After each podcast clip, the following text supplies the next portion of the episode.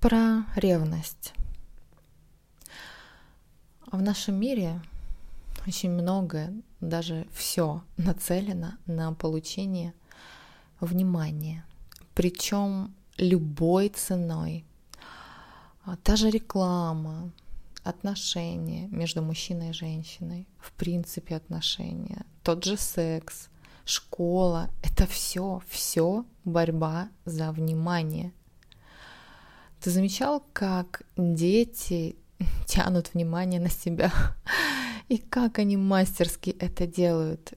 И внимание — это самое-самое ценное вообще, что может быть у Homo sapiens. И этим хочется обладать, и этим хочется делиться как каким-нибудь драгоценным сокровищем. Жажда обладать чьим-то вниманием единолично, она вполне естественна для человека до тех пор, пока она не начнет отнимать твой покой, выводить тебя из состояния баланса. Вот тогда вот это состояние люди называют ревностью. И все мы с детства запрограммированы ревновать. Ты помнишь, э, как нас учили в детстве? Моя мама, мой велосипед, моя игрушка, мой папа, моя страна, моя школа, мое, мое, мое. И так неосознанно мы становимся жертвами зависимого обладания. Это значит, что когда ты обладаешь вниманием или чем-либо материальным, вообще неважно, чем-нибудь обладаешь, значит, ты зависим от этого. Это обратная сторона медали. И пока есть мое, человека можно зацепить.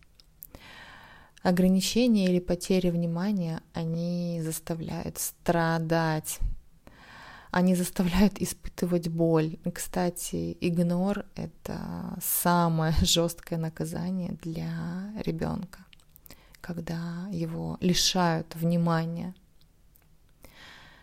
когда человек привык решать в кавычках проблему ревности, как он это делает? Он э, путем переноса ответственности за свое состояние ревности а, на партнера пытается решить вопрос ревности. Приведу такой пример. Валера хочет встретиться с друзьями. Да, у него встреча, давно не виделись. И ему нужно получить одобрение жены. От жены он получает такое. И я не хочу, чтобы ты виделся с этими твоими... А, конечно, Валера хочет пойти, но жена ревнует. Ее состояние ревности должен решить ее муж. Ну, это по ее мнению, а не она сама я ревную, поэтому ты сделай так, чтобы я не ревновала. Реши мой конфликт. Это то, что происходит в сознании жены. Разруливать конфликт ревности следует всегда двоим, а не в одностороннем порядке.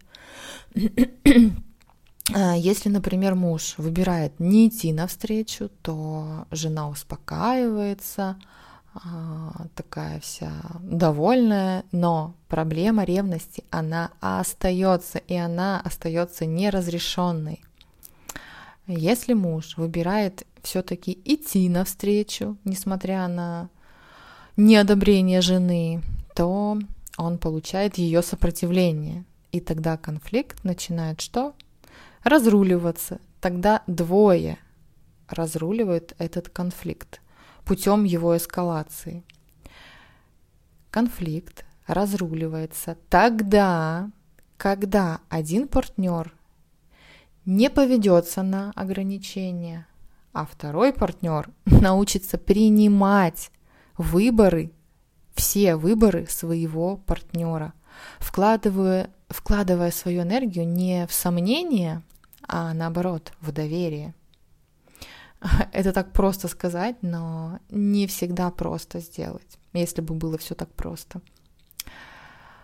Если тебя просят вести себя в соответствии с придуманными и установленными правилами, которые ограничивают твои взаимодействия с внешним миром, то ты, ты можешь согласиться или не согласиться с ними. А, допустим, если ты соглашаешься жить в рамках и ограничениях, то ты только усугубляешь эту ситуацию и не поможешь своему партнеру ее искоренить. А когда один из партнеров ставит ограничения для другого, он обеспечивает себе временный покой, и ему кажется, что ну вот классно, вот он этого не делает, поэтому мне хорошо но на самом деле он не решает конфликт, а наоборот его усугубляет, затягивая этот угол еще туже. Например, а, такой пример приведу. Если твой партнер говорит, а, я не хочу, чтобы ты общался или общалась с этим человеком. Я не хочу, чтобы ты обнимала или обнимал других людей. Обнимай только меня, танцуй только со мной. Не одевай это, смотри только на меня. Говори, я люблю только мне, мне, мне, мне, я, я, я. И единственное, чем ты реально можешь помочь своему партнеру – это не соглашаться на условия, ограничивающие твою личную жизнь. Что делать с ревностью? Чтобы научиться любить, нужно идти в любовь. Чтобы научиться ходить, нужно просто брать и ходить. Чтобы избавиться от ревности, нужно просто идти в нее.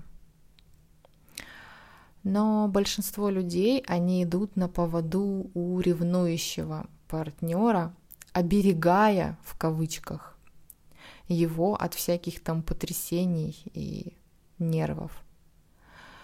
Э, соответственно, усугубляя этот конфликт еще сильнее. Проще подстроить другого человека под себя, чем самому эволюционировать. Ревность от подстройки, она не исчезает, она укореняется еще глубже.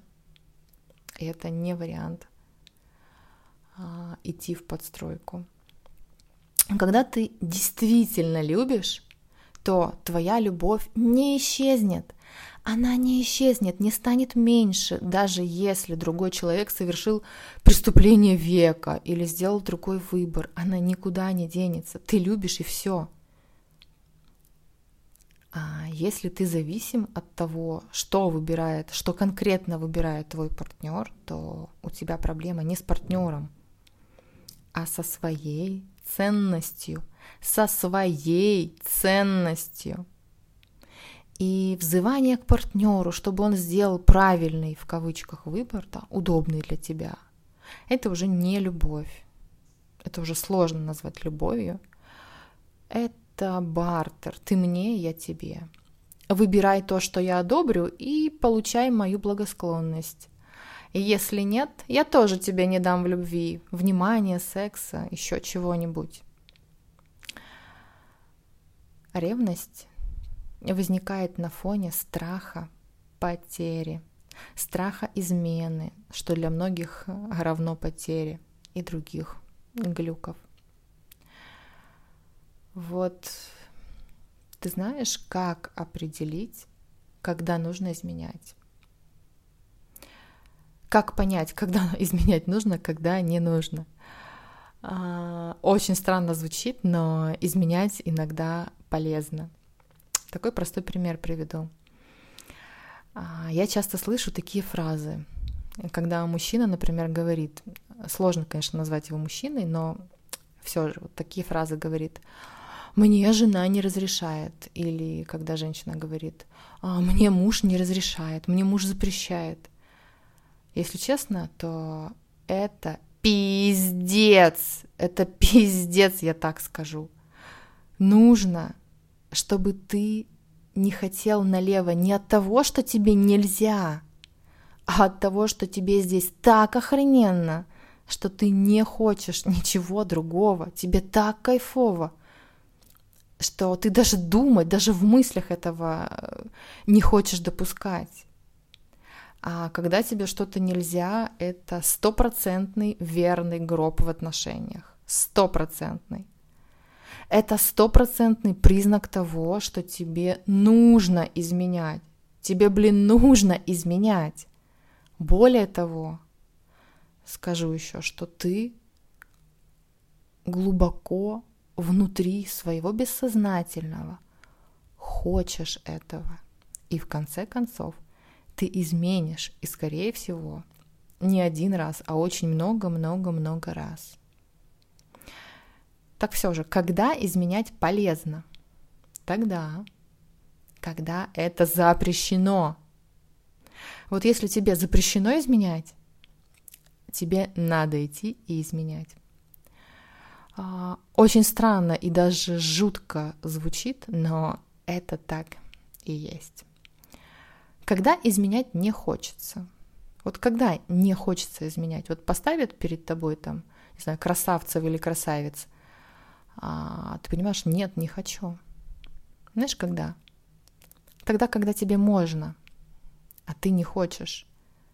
А не хочешь ты потому, что тебе всего хватает.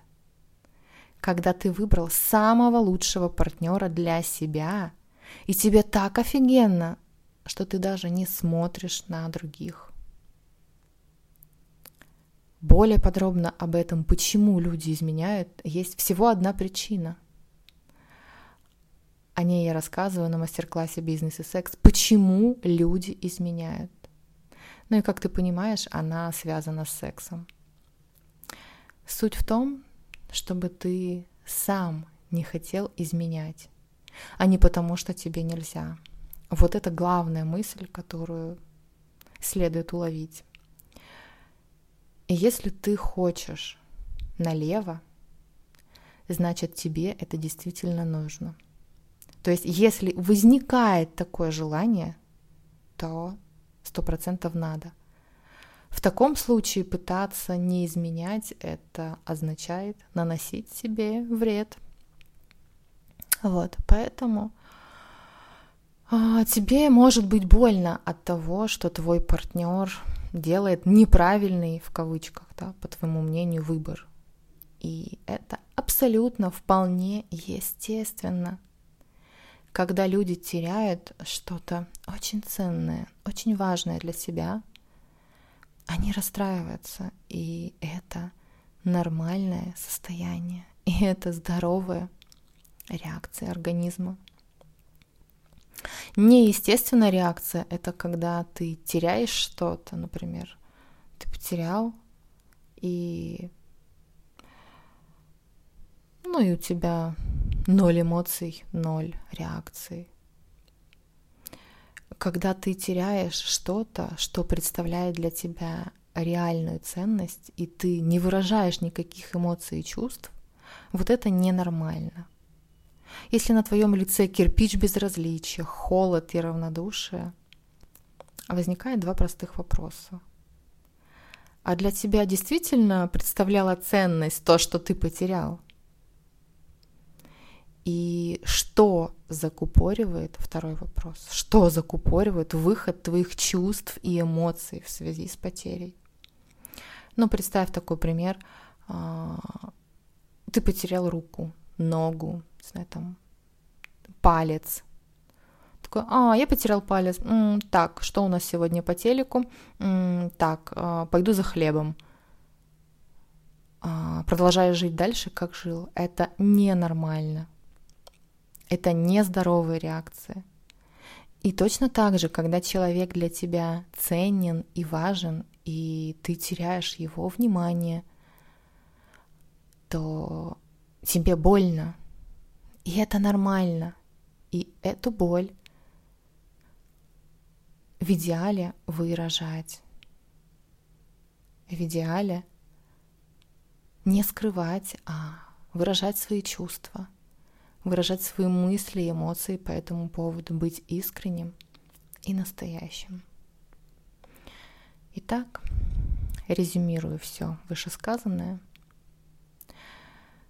Если продолжать жить в ограничениях, принимая игру ревнующего, ты будешь только взращивать его эго.